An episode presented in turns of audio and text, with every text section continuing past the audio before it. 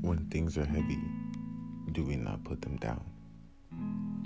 That is the essence of letting go. When things are heavy, do we not put them down? Letting go of toxic situations and toxic relationships are hard for most people because of the attachment that it comes with. But why water dead situations? Why go back to the thing that caused you so much pain and agony and anxiety? You need to let go. The sooner you let go and learn to let go, the easier it is to put it down because it's heavy. It brings a heavy toll into your life. The negativity you don't need. When things are heavy, do you not put them down?